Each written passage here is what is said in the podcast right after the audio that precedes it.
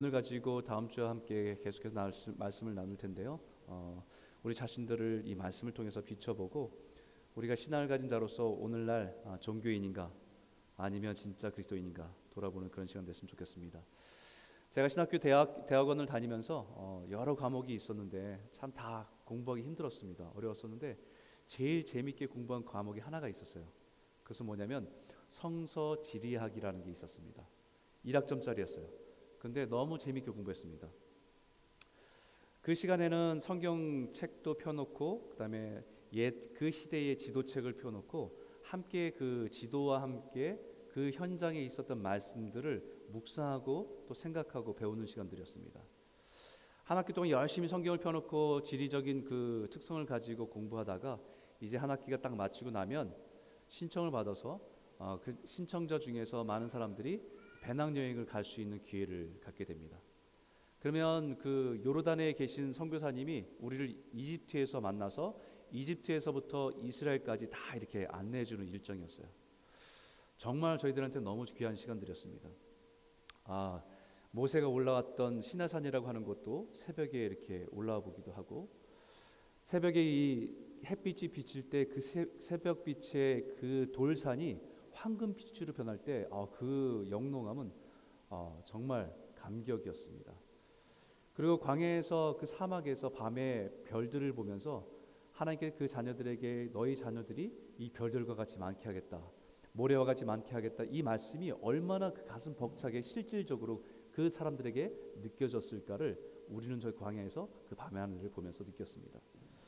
뿐만 아니라 이집트에서 이스라엘로 사해와 여리고, 베들레헴, 세겜, 갈릴리 바다, 예루살렘 등 그 흔적들을 찾아가면서 아 여기서 예수님께서 그런 기적을 행하셨나? 그 그때 모습을 상상해 보기도 하고 감격에 빠지기도 하고 그 예루살렘 시내를 그 비아 돌로로사라고 하는 그 고난의 길들을 따라가면서 예수님께서 이곳에서 넘어지셨고 또 쓰러지셨구나라는 생각도 하면서 그 십자가를 묵상하는 시간들을 갖는 것이 저희들은 축복이었습니다.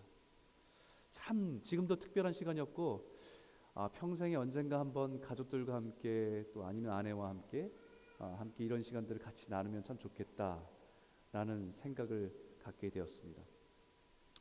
모든 게 다 좋았거든요. 근데 딱 한 가지 그 여행에서 실망한 것이 한 가지가 있습니다.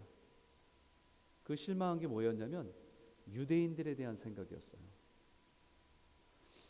어릴 때부터 집에서 이제 성경을 읽고 성경에 대한 이야기를 접하고 이스라엘 사람들에게 굉장히 이렇게 친근감을 느끼며 살아왔던 저였습니다. 왠지 모르게 그들은 모르지만 저는 굉장히 이스라엘 사람들 유대인들에 대해서 친근감을 가지고 있었던 것 같아요. 그 검은 옷을 입고 다니는 전통적인 유대인을 보면서 어, 굉장히 마음이 오랫동안 이미 알고 지냈던 사람처럼 마음이 편안하게 느껴졌고 친근감을 느꼈는데 사실 그것은 저만의 착각이었습니다. 한 번은 버스를 타게 됐는데 저희가 버스의 앞과 뒤가 있는데 앞부분에 주로 저희가 모여 있었는데 앞이 좀 비어 있었는데 불구하고 사람들이 앞으로 오질 않아요. 그 순간에 현타가 왔습니다. 현타란 말 아시죠? 현실 자각 타임이라고 요즘 유명한 말 유행하는 말인데 현타가 왔어요. 아 맞아. 우리는 이들, 이들에게 볼 때는 이방인이지. 그걸 깨달았습니다.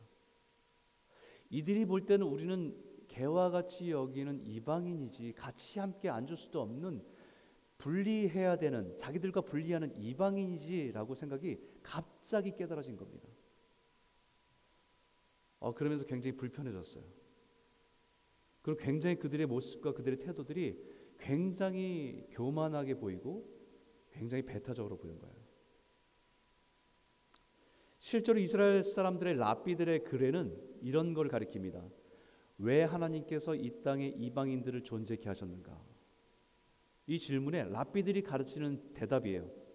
지옥의 땔감을 위해서 준비했다. 이 정도로 유대인들이 이방인과 자기들에 대한 선민 의식을 구별하면서 자기들이 독특하고 유일하고 특별하다는 것을 가르치게 됩니다. 선민 하나님이 택하신 거룩한 백성 이라고 하는 자부심. 이건 굉장히 중요한 거잖아요. 우리는 하나님이 택하신 백성이야. 이것은 스스로 갖는 영적인 자존감입니다.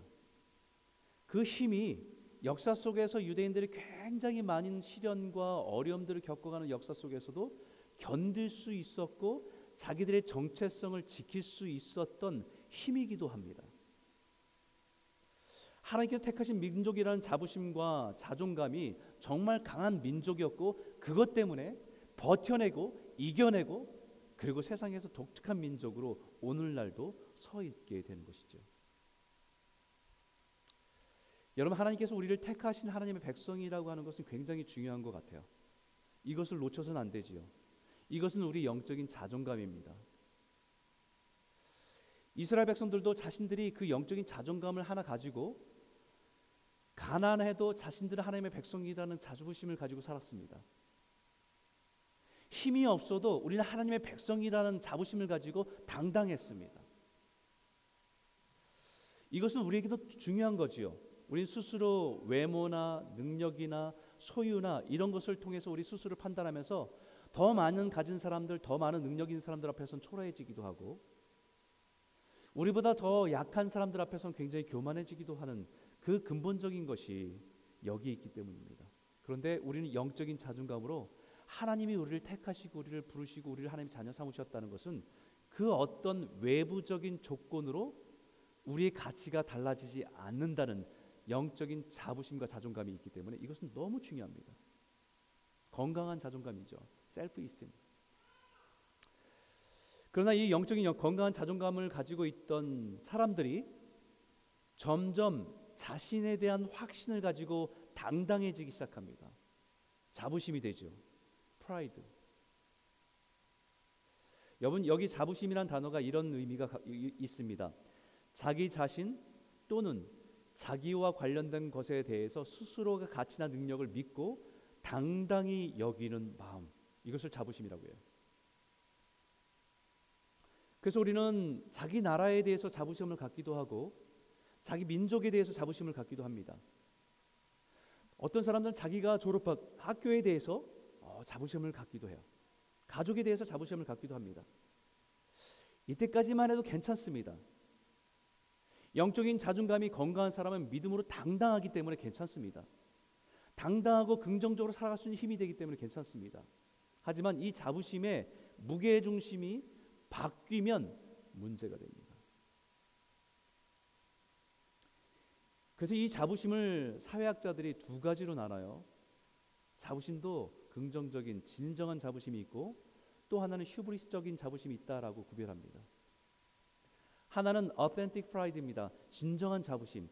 자기 존재감에 건강한 것을 가지고 당당하게 생각하는 자부심이 있는가 반면에 휴브리스적 자부심이라고 하는 것은 지나친 자기 자신에 대한 오만한 자부심으로 변질된 자부심을 얘기하고 있는 거예요. 이것을 우리는 흔히 교만이다, 오만이다 이렇게 표현합니다.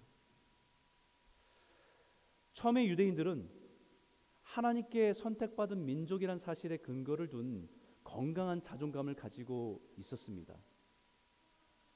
그래서 그 시대에 살아가면서 가난해도 세상에 비굴하지 않았어요. 당당했습니다. 심지어는 나라를 잃어버렸을 때도 당당했어요. 포로를 끌려간 다니엘이 그 시대 바벨론 왕국에서도 자기가 하나님의 백성인 것에 대해서 당당하게 그 믿음을 지킬 수 있었습니다.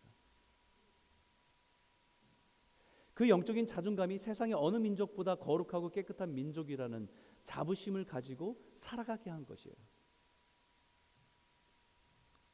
그러나 그 자부심이 자신들이 그런 율법을 잘 지키고 있음으로 해서 거룩한 백성이고 선한 백성이라고 하는 어느 순간서부터 자기 자신의 만족으로 빠지면서 변질된 자부심으로 그리고 종교인으로 바꿔버렸습니다.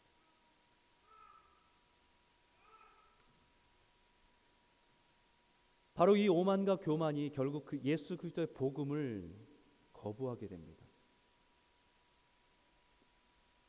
종교적인 자부심과 교만이 예수 그리스도의 십자가의 복음 앞에 나아가는데 나아가지 못하도록 막는 커다란 장애물이 된 것입니다.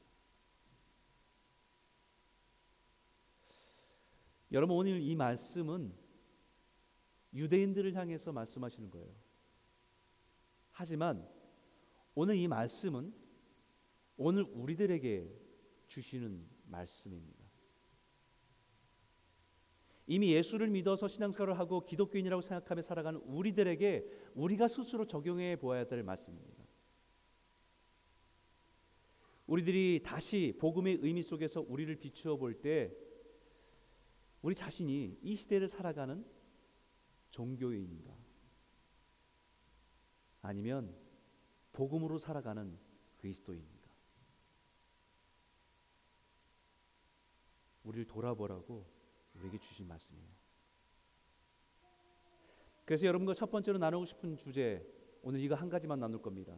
따라해 볼까요? 종교인은 특권을 자랑하지만 신앙인은 사명을 감당합니다. 오늘 이 말씀 한번 같이 한번 읽어볼까요? 17절과 18절입니다. 같이 한번 읽겠습니다. 시작.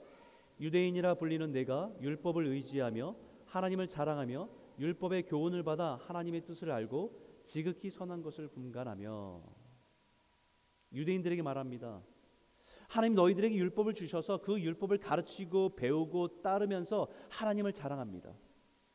율법을 통해서 하나님의 뜻을 알 수 있고 선한 것과 악한 것을 구별할 수 있게 됩니다. 이것은 엄청난 특권이에요. 뭐가 진리인지 모르고 온통 우상을 섬기며 혼탁한 세상 속에 살아가는 그 세상 속에서 자기 마음대로 살아간 세상 속에서 죄가 무엇인지 알지 못한 채 살아가는 그 사람들에게 이것이 선한 것이고 하나님의 거룩한 뜻인 것을 깨닫게 할 수 있도록 우리에게 율법을 주셨다는 것은 그것은 우리에게 특권입니다. 축복입니다. 네, 여러분 이 말씀을 유대인이란 단어를 좀 빼고요. 기독교인이라고 아니면 그리스도인이라고 바꾸고 율법이란 단어를 빼고 성경이나 혹시 말씀이라 바꿔서 한번 읽어보길 바라요. 우리 자신에게 한번 적용하기 위해서 한번 그렇게 한번 읽어보겠습니다. 이 말씀을 같이 한번 읽어볼까요? 함께 읽겠습니다. 시작. 기독교인이라 불리는 내가 성경을 의지하며 하나님을 자랑하며 성경의 교훈을 받아 하나님의 뜻을 알고 지극히 선한 것을 분간하며 우리는 성경을 통해서 하나님을 알았습니다. 그리고 성경을 통해서 우리를 향하신 하나님의 구원 계획과 뜻을 깨달았습니다. 더 나아가서는 성경의 말씀을 통해서 우리 모든 삶의 하나님의 뜻과 계획을 조금씩 조금씩 분별하며 살아갈 수 있습니다. 이것만 해도 우리에게 너무나 큰 축복이고 은혜입니다. 그러나 이것을 우리들에게만 준 특권으로가 특권으로만 여기면 안 됩니다.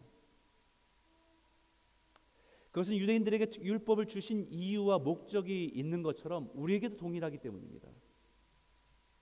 여러분 왜 유대인들에게 이런 특별한 자격과 특권 특권을 주신 줄 아십니까?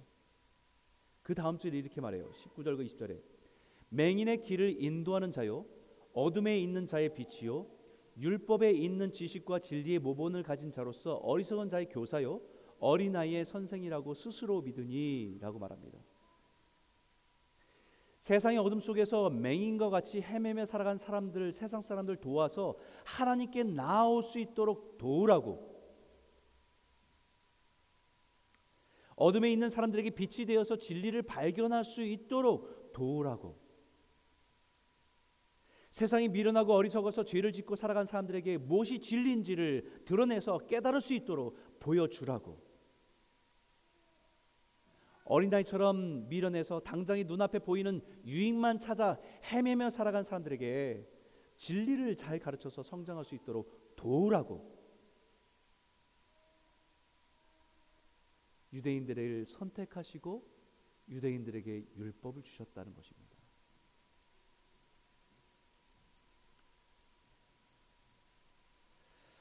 유대인들은 세상의 다른 민족들 중에서 특별히 선택해서 하나님 백성으로 세우시고 그들에게 율법을 주신 이유를 분명하게 말합니다. 이것은 그리스도인을 살아가는 우리들에게도 동일합니다. 너희는 세상의 빛과 소금이 되어서 어두운 세상을 밝히라고 맛을 잃어버린 세상에 살맛난 세상을 만들어 보라고 인생의 길을 잃어버린 사람들에게 오직 예수가 그 유일한 길임을 그것을 보여주고 가르치라고. 우리 하나님의 자녀로 부르신 이유가 여기에 있습니다.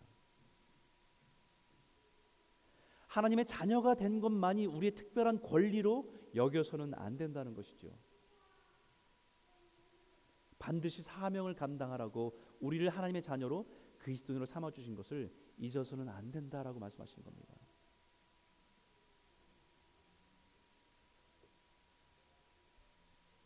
그러나 이 특권을 유대인들은 세상 다른 민족들보다 자신들이 선하고 특별해서 탁월해서 선택한 것으로 착각하기 시작한 겁니다. 처음에는 자신들이 무엇이길래 그런 중요하고 특별한 존재로서 우리를 부르셨는지 감격하고 감사하고 하나님의 은혜에 반응하기 시작해서 시작했는데 이것이 세월이 흘러다 보니까 자기 스스로가 대단한 존재인 것으로 착각하기 시작했다는 거예요.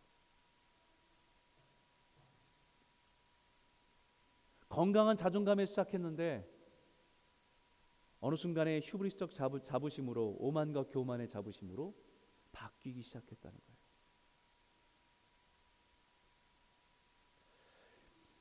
이것을 하나님께서는 너무 잘 알기 알고 계셨기 때문에 이스라엘 백성들을 가나안 땅에 들어가기 전에 수없이 반복하면서 말씀하셨어요.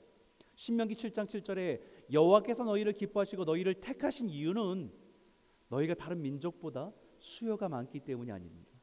너희는 오히려 모든 민족 중에 가장 적으니라. 잊지 말라는 거예요.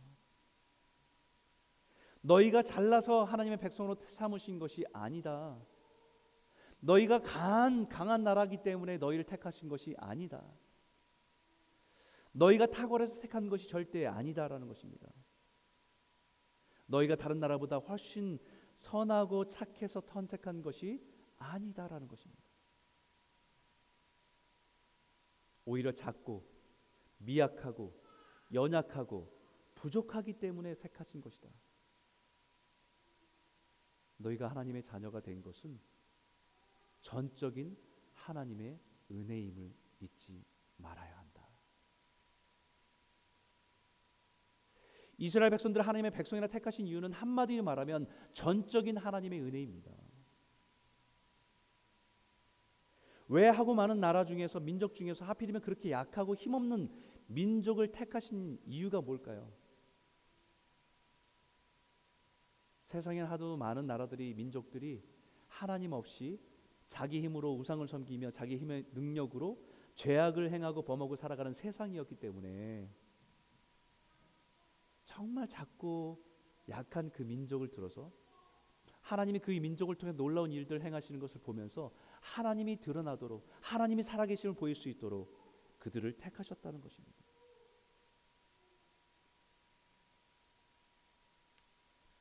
그리고 그들에게 잃어버렸던 하나님을 그들을 보면서 하나님을 찾아올 수 있도록 그들을 들어서 세우신 것입니다. 하나님께서 그들의 율법을 주신 이유도 동일합니다. 여기 이렇게 말하죠. 신명기 4장 5절과 6절에 내가 나의 하나님 여호와의 명하신 대로 규례와 법도를 너희에게 가르쳤나니 이는 너희로 들어가서 기업으로 얻을 땅에서 그대로 행하게 하려 함인즉 너희는 지켜 행하라 그리함은 열국 앞에 너희의 지혜요 너희의 지식이라 그들이 이 모든 규례를 듣고 이르기를 이 큰 나라 사람은 과연 지혜와 지식이 있는 백성이로다 하리라. 여러분 이 이스라엘 백성들이 율법을 지키며 살아가는 모습을 보면 세상 사람들이 볼 때는 미련해 보입니다. 답답해 보입니다. 우리가 하나님의 말씀을 기준 삼아서 우리가 살아간 삶 속에서 그 원리대로 살아가려고 몸부림치며 살아가면 세상 사람들은 답답해합니다. 언제 그렇게 해서 집 사냐고.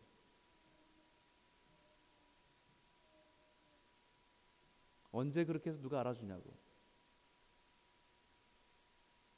예를 들어 우리가 안식일을 지키는 것, 주일에 예배 한 번 드리는 것, 이것 또한 우리가 구별해서 하나님께 드리는 하루를 구별해서 하나님께 드리는 예배고 하루를 드리는 그 날로 드리는 것이지만 세상 사람들은 그날 하루 더더 일을 하면 더 많은 수입을 더 많은 수확을 더 많은 것을 누릴 것이라고 얘기합니다.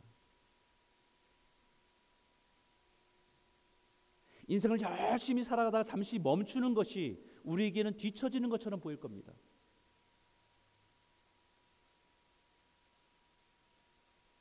안식년이 되어서 땅도 쉬어야 되는 안식년으로 그 땅도 쉬어야 되는 시기들을 할 때에 세상 사람들이 얘기할 때는 왜 땅을 돌려? 뭐라도 심어서 거둬야지. 그러나 오늘 우리가 이것을 알듯이 땅도 쉬어야 더 많은 수확을 거둘 수 있는 하나님의 영적인 사이클이 창조의 질서가 있다는 것을 우리가 발견합니다. 처음에 이해가 안 되죠. 하나님 말씀하신 율법대로 살아가는 말씀대로 살아가는 것이 답답해 보입니다. 그러나 그것이 하나님의 지혜요 하나님의 지식이 그 안에 있음을 인해서 깨닫게 된다는 것이죠. 그러면서 깨닫는 것이 그들이 참 지혜로운 백성이라는 것을 깨닫게 됩니다. 그래서 주변에 있는 나라와 민족들이 그의 삶을 통해서 하나님을 발견할 수 있도록 주신 것이 율법이라는 거예요. 이것이 이스라엘 백성들에게 주신 하나님이면서 책임입니다. 그리고 유대인들이 잊지 말아야 할 것은 자신들이 선민으로 택하신 모든 것이 특권이 아니라 이것은 하나님의 은혜라는 것을 잊어서는 안 된다는 것입니다. 우리가 그리스도인 살아가는 것도 우리를 그리스도인으로 택하신 것도 마찬가지입니다. 나의 나 된 것은 하나님의 은혜임을 잊지 않고 살아가는 것이 건강한 영적인 자존감을 가지고 살아가는 것입니다. 그리고 이 영적인 자존감에서 건강한 자부심이 나오고 믿음으로 당당해질 수 있는 것이죠. 사랑하는 성도 여러분, 우리가 하나님의 은혜 안에서 이 건강한 자존감을 가지고 이 시대를 믿음으로 견고하게 서서 진실한 성도로 살아가는 그리스도로 살아가는 저와 여러분 모두가 되시기를 주의 이름으로 축복합니다. 여러분 이 말씀 한번 다시 한번 읽어볼까요? 한번 큰 목소리 한번 읽겠습니다. 시작. 맹인의 길을 인도하는 자요, 어둠에 있는 자의 빛이요, 율법에 있는 지식과 진리의 모분을 가진 자로서 어리석은 자의 교사요, 어린 나이의 선생이라고 스스로 믿으니. 여러분 이 말씀을 읽고 읽고 묵상하면서 이 말씀을 자세히 보면요. 이 말씀 안에 영적으로 건강한 자존, 자존감에 나오는 진정한 자부심을 갖고 있는 사람의 모습도 보이지만 지나친 자기중심적인 교만과 오만의 휴브리스적인 자부심도 보입니다. 맹인의 길을 인도하는 자, 어둠에 있는 자의 빛, 율법에 있는 지식과 진리의 모범을 다 가진 자, 어린 어리석은 자의 교사, 어린 아이의 선생. 여러분 이 말씀을 계속해서 묵상해 보면 우리 자신을 하나님의 은혜 안에서 자신을 이해하는 사람은 동사가 보여요. 그런데 자기 자신을 자기 중심적인 교만에서 시작되는 그 교만한 자리에 있다 보면 동사보다 명사가 보입니다. 하나님의 은혜 안에서 자신을 이해하는 사람은 아, 그렇지. 나는 진리를 보지 못하는 사람을 진리의 길로 인도해야 되는 사람이구나. 세상의 어둠에 빛을 비추어야 되는 사람이구나. 내가 아는 진리를 본을 보여야 되는 사람이구나. 나는 자신의 받은 은혜 갚, 은혜 받은 것을 갚을 길을, 길을 찾으면서 그것을 바라보게 되지만 사명으로 바라보게 되지만 하나님의 은혜를 잃어버리고 자기 자신이 중심이 된 종교인은 나는 인도자, 나는 빛, 진리를 가진 자, 나는 교사, 나는 선생. 그것도 비교 속에서 그 의미를 더 강하게 붙듭니다. 모든 어리석은 자들 가운데 가르치는 교사. 모든 무식하고 어린아이 같은 사람들 가운데 그들을 가르쳐야 될 선생. 여기에 더 포인트를 두고 생각하게 돼요. 하나님의 은혜 안에서 자신을 이해하는 사람은 자신이 받은 은혜를 표현할 길을 찾지만 자기 중심적인 종교인은 다른 것과 비교 속에서 자기를 확인하고 자기가 누구인지를 강조하는 데 의미를 두고 있습니다. 그래서 종교인들은 자신들이 종교인이라고 인정하지는 않아요. 자기들은 늘 신앙인이라고 얘기합니다. 종교인이라고 누가 자기가 정한, 인정하는 사람을 보지를 못했어요. 종교인은 타이틀이 중요합니다.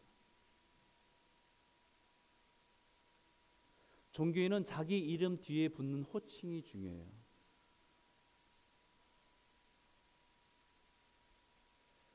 근데 여러분 더 비극이 뭔지 아세요?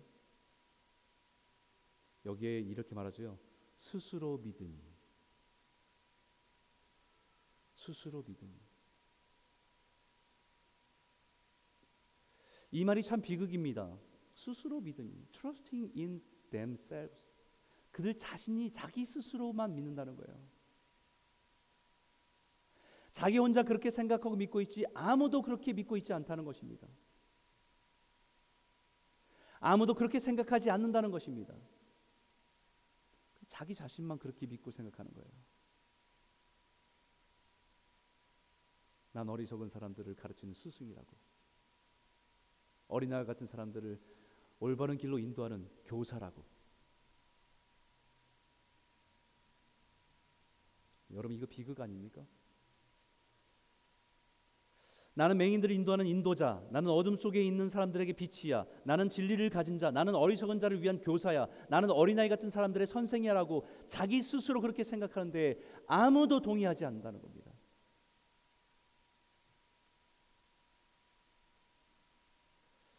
우리도 마찬가지입니다. 나는 세상의 빛이야. 세상의 소금이야. 나는 택하신 족속의 왕 같은 제사장이야.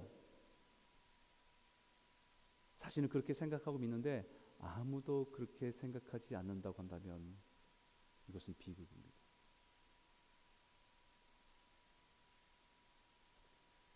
왜 그런 줄 아세요? 그 이유를 이렇게 말합니다. 그러면 다른 사람을 가르치는 내가 내 자신을 가르치지 아니하느냐? 도둑질하지 말라 선포하는 내가 도둑질하지 않느냐? 가늠하지 말라 말하는 내가 가늠하느냐? 우상을 가증히 여기는 내가 신전 물건을 도둑질하느냐 율법을 가르 자랑하는 내가 율법을 범함으로 하나님을 욕되게 하느냐 다른 사람을 가르치는데 자기 자신은 그렇게 살지 않기 때문이에요.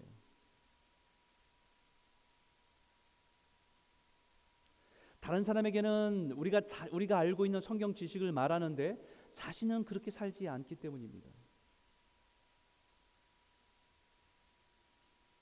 우리는 가르치고 우리는 그것을 말함으로 통해서 자기 스스로 착각하는 거죠. 나는 그렇게 살고 있는 것 착각하는 겁니다. 그게 종교인이에요.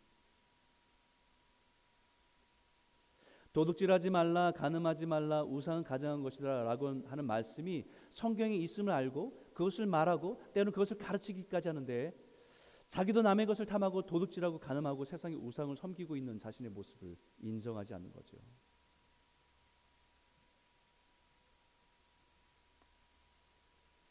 율법을 통해서 무엇이 죄인지 무엇이 거룩인지 무엇이 하나님께 기뻐하신 것인지 알면서 행하지 않으면서 율법을 받은 특별한 존재라는 것을 자랑하는 것이 무슨 의미가 있냐는 거예요.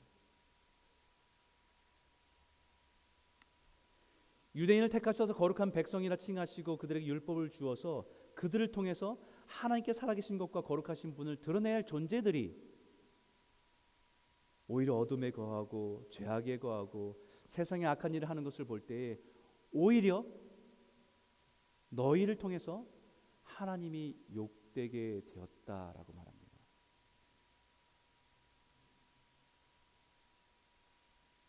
심지어는 하나님의 이름이 너희 때문에 이방인 중에서 모독을 받는도다라고 말씀합니다.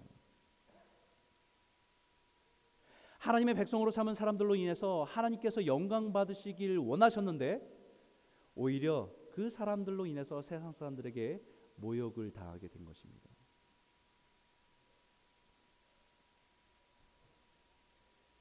그들은 스스로 자신들을 특별한 존재로 여겼습니다. 특별한 선택받은 존재로 하나님의 율법이라는 특별한 선물을 받은 자라고 자부하며 살아갔습니다. 그렇게 생각했는데 스스로 생각하는 것은 착각이었고 오히려 그들의 모습을 본 세상 사람들이 그들이 말하는 그들이 하나님께 선택받을 말할 때마다 하나님을 경멸하게 되었다는 것입니다.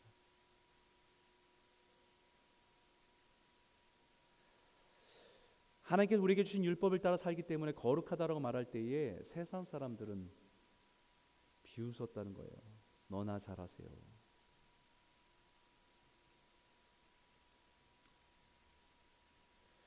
여러분 오늘 이 말씀은요 유대인들에게만 해당되는 말씀이 아닙니다.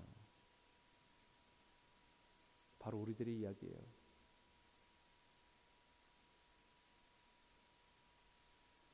하나님 유대인들을 택하셔 그들의 모든 삶을 통해서 하나님을 드러나기를 원하셨어요. 하나님의 이름이 높여지기를 원했습니다. 하나님의 영광이 나타나기를 원했습니다.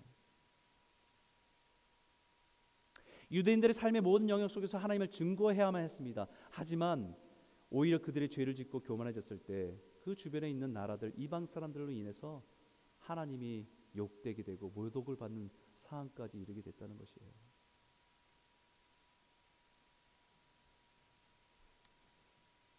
저는 이 말씀을 우리가 신앙을 갖고 있는 우리가 다시 한번 우리 삶에 좀 돌아봐야 될 것 같아요.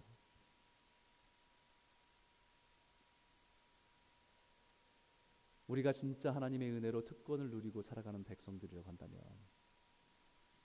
우리는 특권만 주장했지 사명을 너무 소리하지 않았나. 하나님이 우리를 사랑하셔서 우리 하나님의 자녀 삼으신 것에 대해 너무 그것을 너무 강조하고 그것을 너무 붙들고 살았지 우리가 감당해야 될 것에 대해서는 우리는 잊고 사는 것은 아닌지 오늘 한국교회 이민교회를 포함해서 우리들에게 주시는 메시지인 것 같아요. 은혜로 시작했다가 종교가 되어버린 우리들의 모습들. 예수님의 십자가의 은혜로 시작했다가 종교인으로 어느 순간 바뀌어 버린 우리들의 모습들. 그것 때문에 오늘날 하나님의 이름이 세상에서 그렇게 욕먹고 비참해지는 건가 아닌가 생각됩니다. 사명은요. 자신이 세상의 빛으로 살아가기 위해서 우리를 우리 자신을 태워야 되는 겁니다. 사명은 우리가 세상의 소금으로 살기 위해서 우리 자신을 녹여야 됩니다.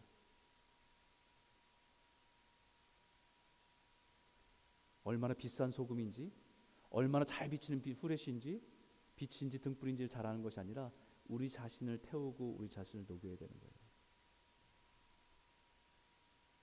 사명은 우리가 받은 은혜를 어떻게 하면 세상에 흘려보낼까? 그것을 고민하며 살아가는 것이 은혜를 아는 그리스도인입니다. 우리가 종교인이 아니라 진정한 참된 그리스도인이 살아갈 때 우리를 통해서 하나님의 이름이 존귀하게 될 줄 믿습니다. 우리가 종교인이 아니라 진짜 그리스도인으로 은혜를 흘려보낸 자로 살아갈 때 세상은 우리를 통해서 하나님이 살아계심을 보게 될 줄 믿습니다. 저와 여러분 모두가 이 시대에 종교인으로 남지 않고 진정한 그리스도인으로 살아가는 복된 성도들이 다 되시길 주 이름으로 축원합니다. 기도하겠습니다.